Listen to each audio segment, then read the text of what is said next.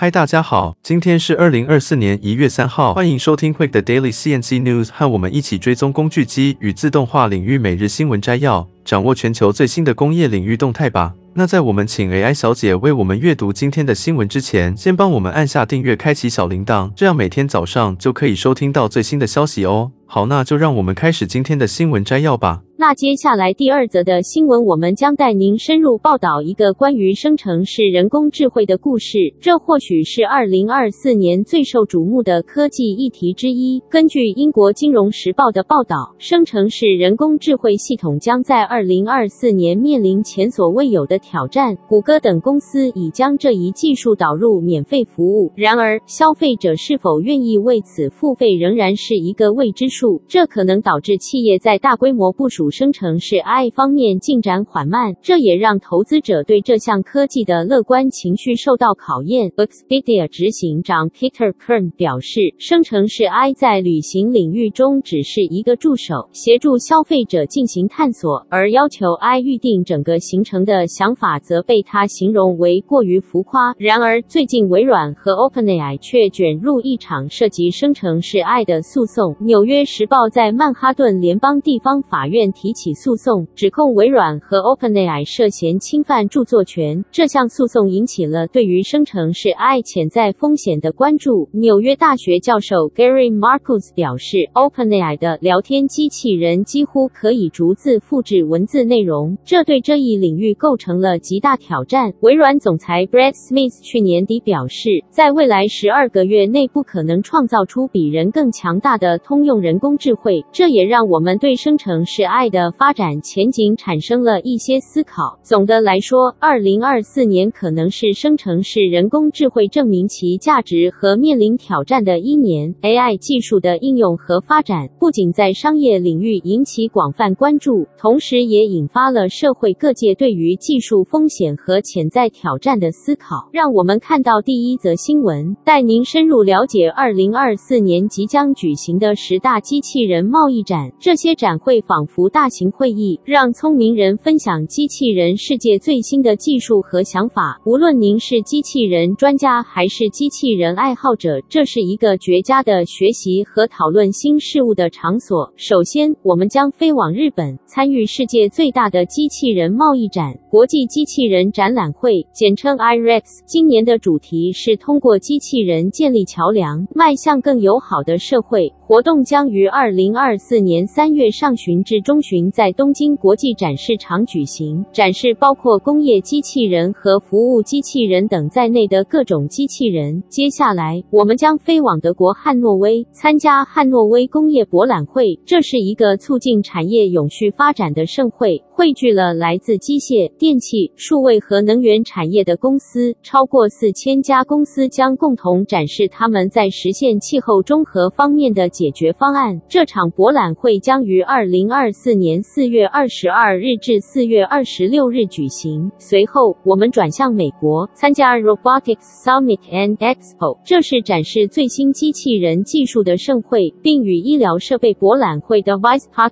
Boston 合作。活动将于二零二四年五月一日至五月二日在美国麻萨诸塞州波士顿波士顿会展中心举行。与会者将有机会参与各种社交活动，深入讨论商业机器人领域的重要问题。进入五月，我们将参与 Automate Show，这是展示最新自动化和机器人技术的顶级国际展览。该展会将于二零二四年五月六日至五月九日在美国伊利诺州芝加哥麦考密克展览中心举行，不容错过的是，自动化的未来将在这里揭晓。随后，我们将转往日本横滨，参加国际机器人与自动化会议 （ICRA）。ICRA 二零二四年的主题是 Connect 加，强调不同领域之间的连结与合作。这场盛会将于二零二四年五月十三日至五月十七日举行，汇聚了全球机器人技术专家、学生和行业合作伙伴。然后，我们将前往中国北京参加世界机器人大会 （WRC）。这是机器人领域的专家、创新者和爱好者的聚会，将于二零二四年八月十六日至八月二十二日在亿创国际会展中心北京举行。接下来，我们将参加 Automation Taipei，这是自一九八七年举办以来的台北国际自动化工业大展。该展会将提供一个专业的互动平台，让参展商能够高、效省力、节能的展示他们的最新产品。这场展会将于二零二四年八月二十一日至八月二十四日在台湾台北南港展览馆举行。十月，我们将前往德国斯图加特参加 Vision 展览，这是展示机器视觉和成像领域最新技术的盛会。Vision 将于二零二四年十月八日至十月十日在德国斯图加特展览中心举行，为所有对科技发展方向感兴趣的人提供了一个重要的见解平台。最后，我们将参加 Robo Business 2024，这是商业机器人开发人员的重要聚会。活动将于二零二四年十月十六日至十月十七日在美国加州圣克拉拉会议中心举行。这是一个分享知识和想法的平台，让与会者了解商业机器人技术在制造、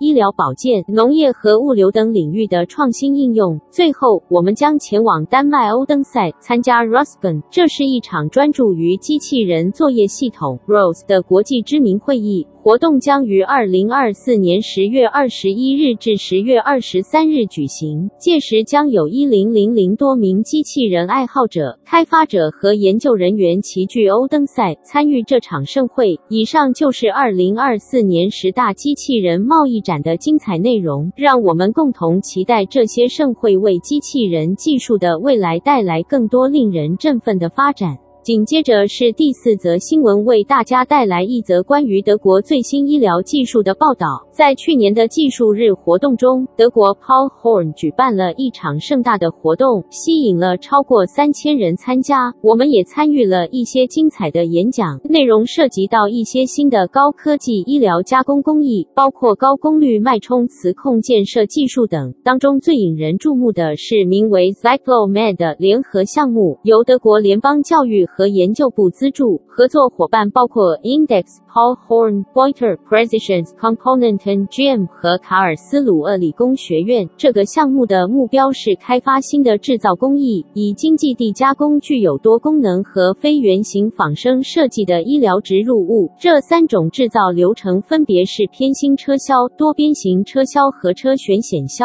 通过这些流程，他们致力于解决制造成本上升的问题，使得现代医疗疗植入物的制造更加经济高效。在实际实施过程中，工程师们不仅考虑到制造流程，还研发了整个流程和供应链的制造程序，包括机器和控制技术、工具设计以及原型和预批量生产。这些新技术的应用不仅提高了植入物的制造效率，还为现有植入物的经济生产提供了可能性。这将使医疗产业更好地满足对强度、生物相容性。和仿生优化几何形状的严格要求，这就是德国在医疗领域取得的一项重大突破。让我们拭目以待，看这项新技术如何改变医疗行业的未来。那最后一则新闻，让我们带来一则关于太阳能产业的最新消息。近日，根据顾问公司 Wood Mackenzie 的最新 Horizons 报告显示，中国太阳能产业已领先欧盟和美国。原因是2023年美国和欧洲太阳能组件的生产成本下降了百分之四十二，使其无法再与中国竞争。Wood Mackenzie 副总裁 Steven Neil 指出，中国是全球成本最低的太阳能组件。制造商拥有巨大的成本优势。根据十二月的统计数据，中国太阳能组件的每瓦价格为零点一五美元，远低于其他国家，包括印度、欧洲和美国。Neil 表示，中国的成本优势意味着国际竞争对手在可再生能源价值链中取代现有中国供应商的努力很可能是徒劳的。他进一步指出，中国在绿色技术产能竞赛中已经取得领先地位。成为全球太阳能模组大国。根据 Wood Mackenzie 的报告，到二零五零年，中国太阳能将占全球电力供应的百分之五十以上，而在二零二三年，中国国内太阳能新增装置容量更是美国和欧盟总和的两倍。这项消息显示出中国在太阳能领域的巨大优势，尤其是在成本方面。让我们拭目以待，看未来中国太阳能产业将如何持续引领全全球发展。感谢大家收听，我们下期再见。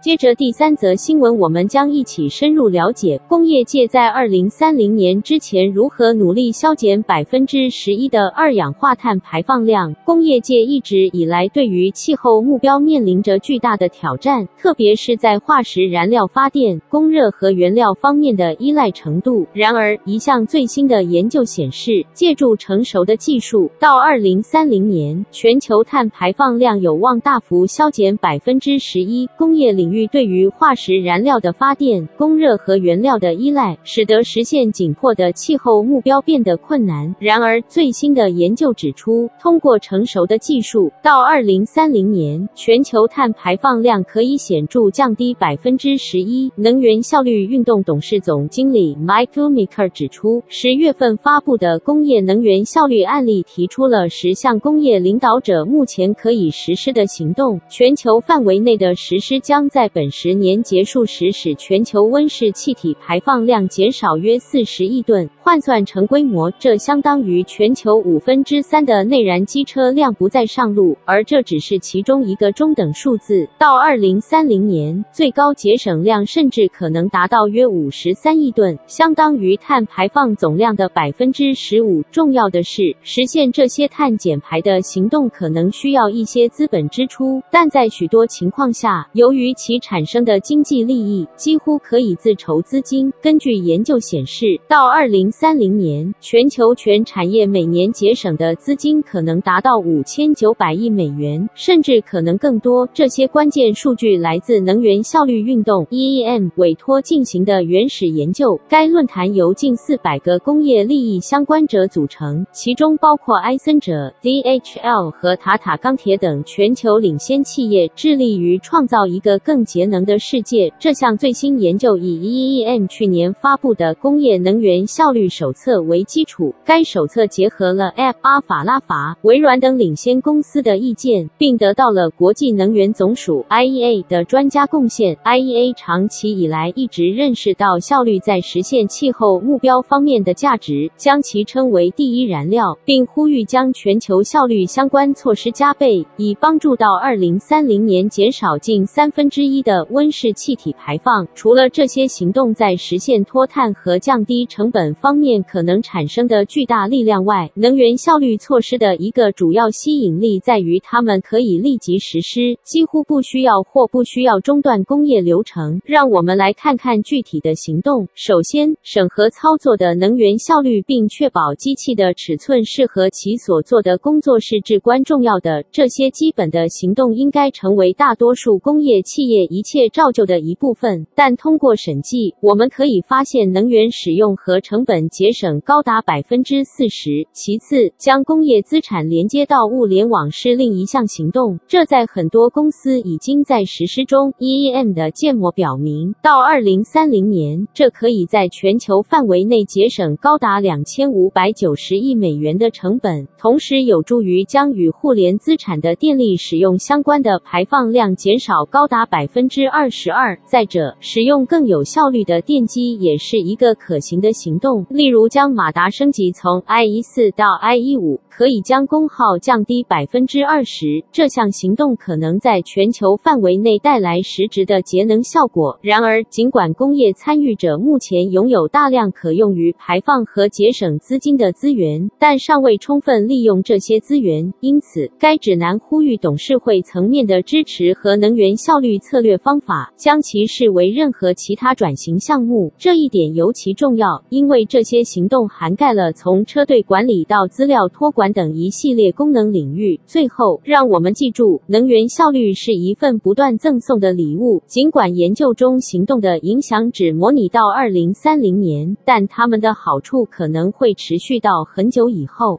以上就是今天早上的 TCMIC Daily CNC News。工业自动化正在不断的发展，还敬请关注我们的节目，我们将持续为您带来最新的科技动态，还有行业资讯。如果你喜欢今天的节目，请给我们一个五星好评或按赞，并在留言中告诉我们你还想了解哪些其他有趣的新闻呢？祝您有个美好的一天，我们下次再见。